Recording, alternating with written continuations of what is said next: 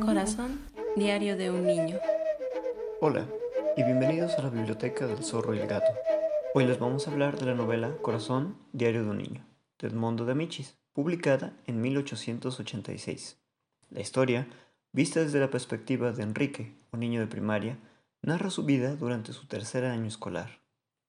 Respecto al autor, Edmondo Mario Alberto de Amicis nació en Oneglia, Italia, el 21 de octubre de 1846 y falleció en Bordighera, Italia, el 11 de marzo de 1908. Fue un escritor y periodista cuya obra principalmente se enfocó en novelas y los libros de viaje.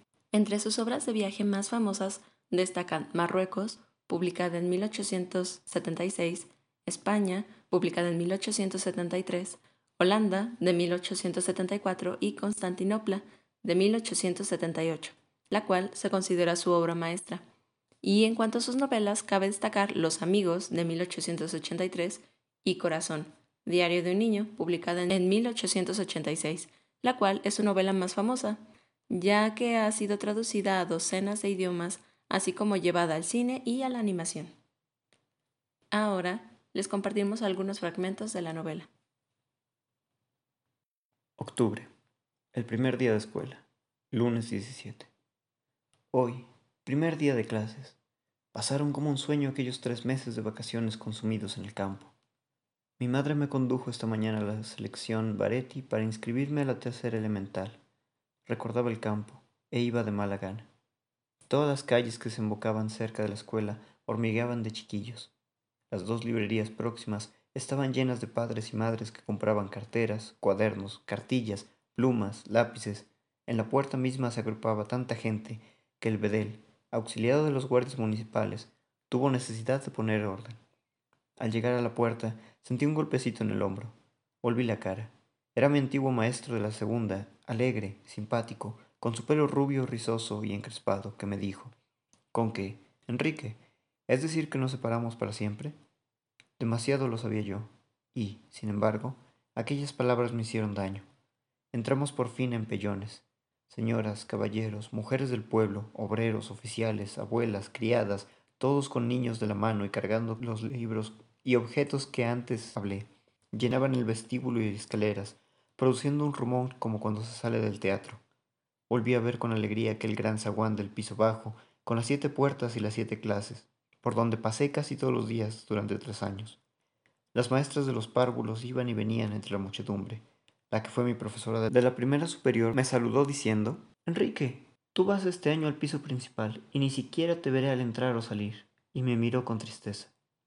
El director estaba cercado por una porción de madres que le hablaban a la vez, pidiendo puesto para sus hijos, y por cierto me pareció que tenía más canas que el año pasado.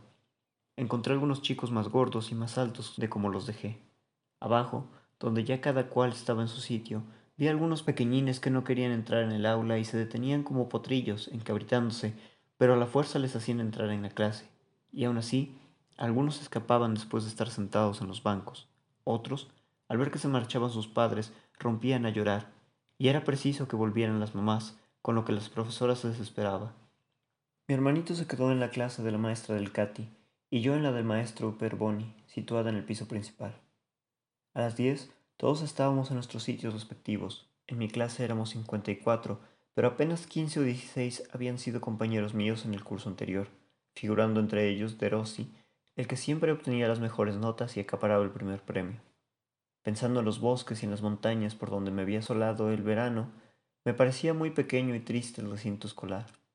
También me acordaba con pena de mi anterior maestro, tan bueno y alegre y tan bajo que casi parecía uno de nosotros, Sentía no verlo delante de mí con su cabeza rubia de pelo enmarañado. Nuestro actual maestro es alto, no se deja de la barba. Tiene el pelo bastante largo y gris, aunque bien peinado, y una arruga recta en la frente. Su voz es algo ronca. Nos mira fijamente uno a uno, como queriendo leer en nuestro interior. En ningún momento le he visto reír. Esta mañana decía para mí, es el primer día, tengo nueve meses por delante. ¿Cuántos trabajos, cuántos exámenes mensuales he de realizar? Sentía verdadera necesidad de ver a mi madre, y, al salir, he corrido a besarla.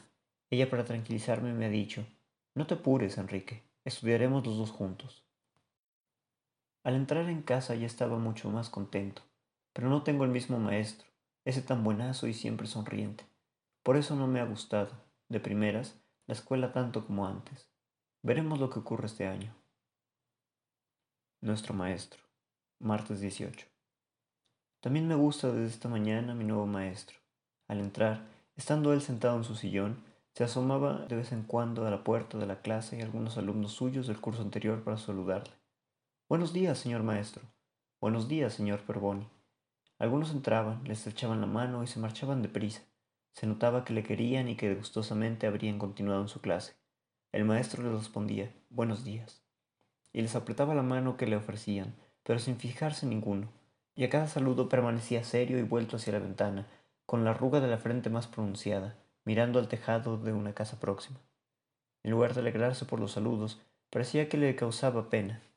Luego nos miraba uno a uno detenidamente. Para el dictado, bajó del estrado e iba pasando por entre los bancos.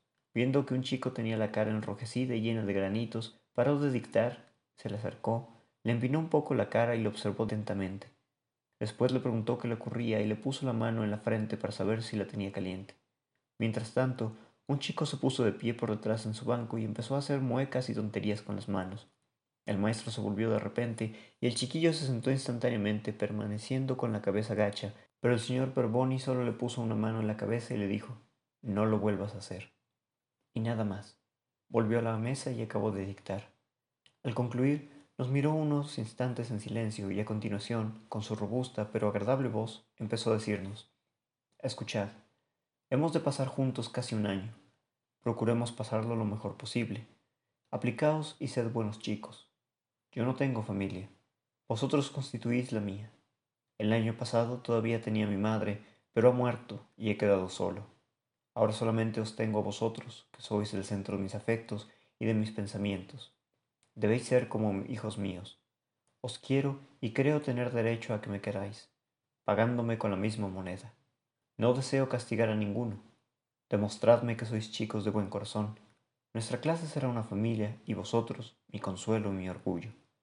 No os pido promesas de palabra, porque estoy seguro de que ya lo habéis prometido en el fondo de vuestro corazón. Yo os lo agradezco sinceramente.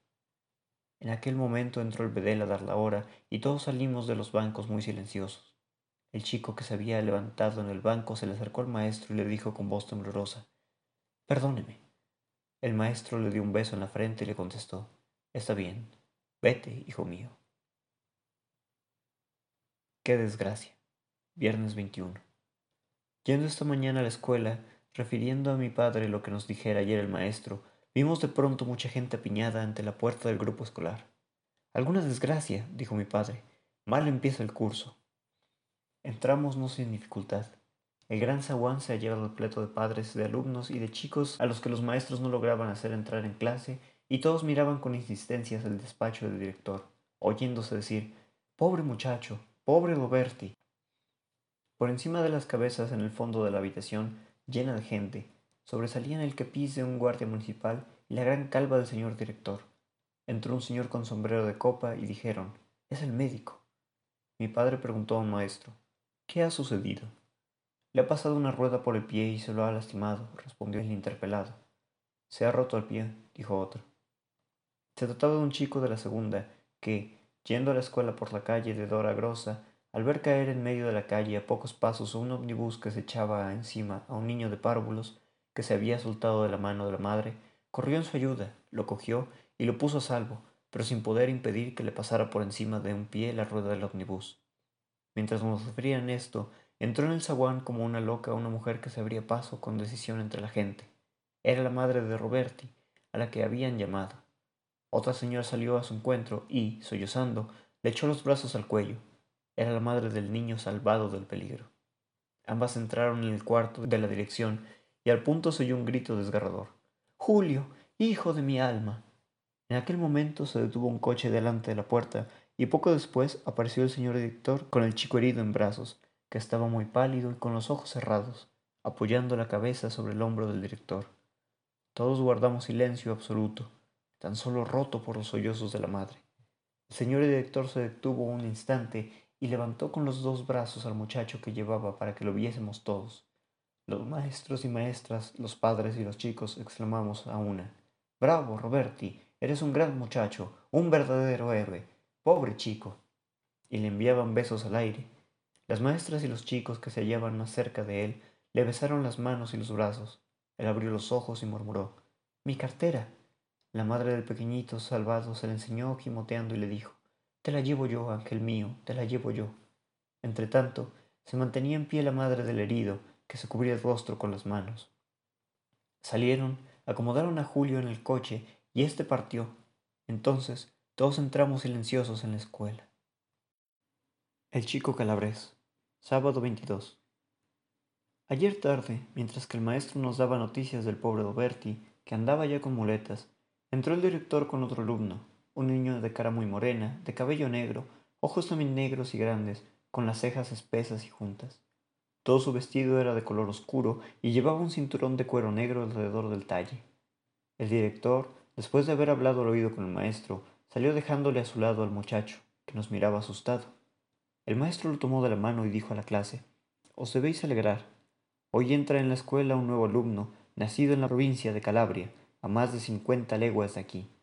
Quered bien a este compañero que viene de tan lejos. Ha nacido en la tierra gloriosa que dio Italia antes hombres ilustres y hoy da honrados labradores y valientes soldados. Es una de las comarcas más hermosas de nuestra patria, en cuyas espesas selvas y elevadas montañas habita un pueblo lleno de ingenio y de corazón esforzado. Tratadlo bien, a fin de que no se sienta estar lejos del país natal. Hacedle ver que todo chico italiano encuentra hermanos en toda escuela italiana donde ponga el pie. Dicho esto, se levantó y nos enseñó en el mapa de Italia el punto de donde está la provincia de Calabria. Después llamó a Ernesto Derossi, que saca siempre el primer premio. Derossi se levantó. Ven aquí, añadió el maestro. Derossi salió de su banco y se colocó junto a la mesa, enfrente del calabrés. Como primero de la clase, le dijo el profesor, da el abrazo de bienvenida, en nombre de todos, al nuevo compañero. El abrazo de los hijos del Piemonte al hijo de Calabria. Derossi murmuró con voz conmovida. Bienvenidos, y abrazó al calabrés, este le besó en las dos mejillas con fuerza. Todos aplaudieron. Silencio, gritó el maestro. En la escuela no se aplaude. Pero se veía que estaba satisfecho, y hasta el calabrés parecía ya a gusto. El maestro le designó sitio y le acompañó hasta su banco. Después repuso. Acordaos bien de lo que os digo. Lo mismo que un muchacho de Calabria está como en su casa en Turín, uno de Turín debe estar como en su propia casa en Calabria. Por esto luchó nuestro país cincuenta años y murieron treinta mil italianos. Os debéis respetar y querer todos mutuamente. Cualquiera de vosotros que ofendiese a este compañero por no haber nacido en nuestra provincia será para siempre indigno de mirar con la frente levantada la bandera tricolor. Apenas el calabrés se sentó en su sitio, los más próximos le regalaron plumas y estampas, y otro chico, desde el último banco, le mandó un sello de Suecia. Mis compañeros de clase martes 25. El chico que envió el sello del calabrés es el que más me agrada de todos. Se llama Garrone y es el mayor de la clase. Tiene cerca de 14 años, la cabeza grande y los hombros anchos. Es bueno, lo que se advierte hasta cuando sonríe, y parece que piensa como un hombre. Ahora conozco ya a muchos de mis compañeros. Otro que también me gusta se llama Coretti. Lleva un jersey color marrón oscuro y tiene una gorra de piel. Siempre está alegre. Es el hijo de un revendedor de leña que fue soldado en la guerra de 1866 de la división del príncipe Humberto y dice que tiene tres medallas. Está el pequeño Nelly, un chico jorobadito, endeble y descolorido. Hay uno muy bien vestido que siempre se está quitando las motas de la ropa, Botini. En el banco delante del mío hay otro al que llaman el albañilito, por ser su padre albañil, de cara redonda como una manzana y de nariz chata. Tiene una habilidad especial para poner el hocico de liebre. Todos le piden que lo haga y se ríen. Lleva un sombrerito viejo que guarda en el bolsillo como un pañuelo. Junto al albañilito está Garofi, un tipo alto y delgado, con la nariz de pico del oro y los ojos muy pequeños, que siempre andan traficando con plumas, estampas y cartones de caja de cerillas. Se escribe notas en las uñas para leer las hurtadillas cuando da la lección. Hay después un señorito, Carlos Novis, que parece bastante orgulloso y se encuentra en medio de los dos muchachos que me resultan simpáticos. el hijo de un herrero, enfundado en una chaqueta que le llega hasta las rodillas, muy pálido, que parece estar enfermo, siempre con cara de asustado y de que no se ríe nunca, y otro, rubio, que tiene un brazo inmóvil que lleva el cabestrillo. Su padre fue a América y su madre es verdulera. Es también un tipo curioso mi vecino de la izquierda, Stardy, pequeño y ordinariote, sin cuello y gruñón, que no habla con nadie y parece ser bastante torpe, pero está muy atento a las explicaciones del maestro, sin parpadear, con la frente arrugada y los dientes apretados. Y si le hacen alguna pregunta cuando habla el maestro, la primera y segunda vez no responde, y a la tercera dale entrometido un codazo o un puntapié. Tiene a su lado a un descarado, bastante vergüenza, que se llama Franti y que fue expulsado de otra escuela. Hay dos hermanos con vestidos iguales, que parecen gemelos, y llevan sombrero calabrés con una pluma de faisán. Pero el mejor de todos, el más listo y que seguramente será también el primero de este año, es Derossi. El maestro, que ya se ha dado cuenta, le pregunta siempre. Sin embargo, yo quiero mucho a Precoci, el hijo del herrero, el de la chaqueta larga, que parece estar enfermo. Dice que su padre le pega, es muy tímido. Cada vez que pregunta o tropieza con alguien dice, perdona, y mira de continuo con ojos tristes y bondadosos. Carrone es, sin duda, el mayor y el mejor de todos. De Amicis empezó a escribir poco después de la creación del Reino de Italia. Eran tiempos complejos para el joven reino unificado. En el sur existía aún un claro descontento por el resultado de la invasión piamontesa. Asimismo, el gobierno tenía que lidiar con un alto índice de, de pobreza y analfabetización, aunados a la necesidad de una estandarización monetaria y de legislación. No es extrañar que en la obra de Amichis haya una clara intención moralizante, mostrando modelos ideales de ciudadanos, así como el sentido de amor a la patria, representado por el ejército y el monarca, y a la familia como el núcleo esencial de la sociedad. Entonces, señor Zorro, ¿qué puede comentarnos sobre este libro?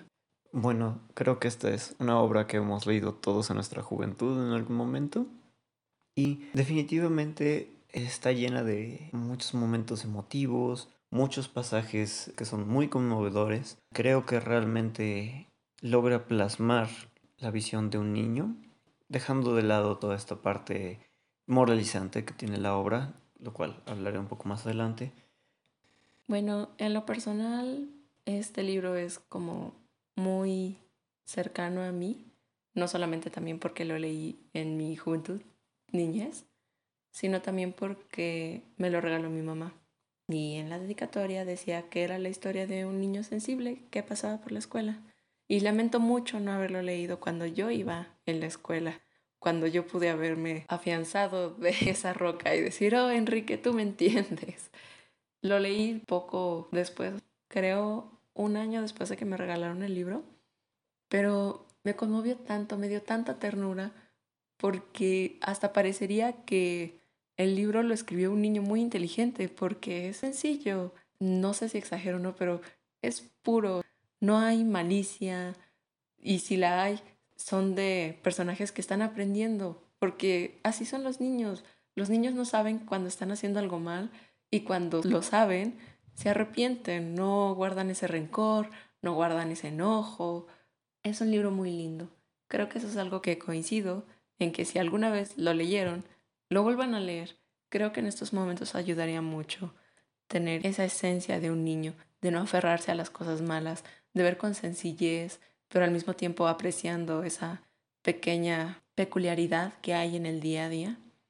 Me gustan mucho las historias que comparte el profesor con los niños cada mes. Ay, me encanta el final.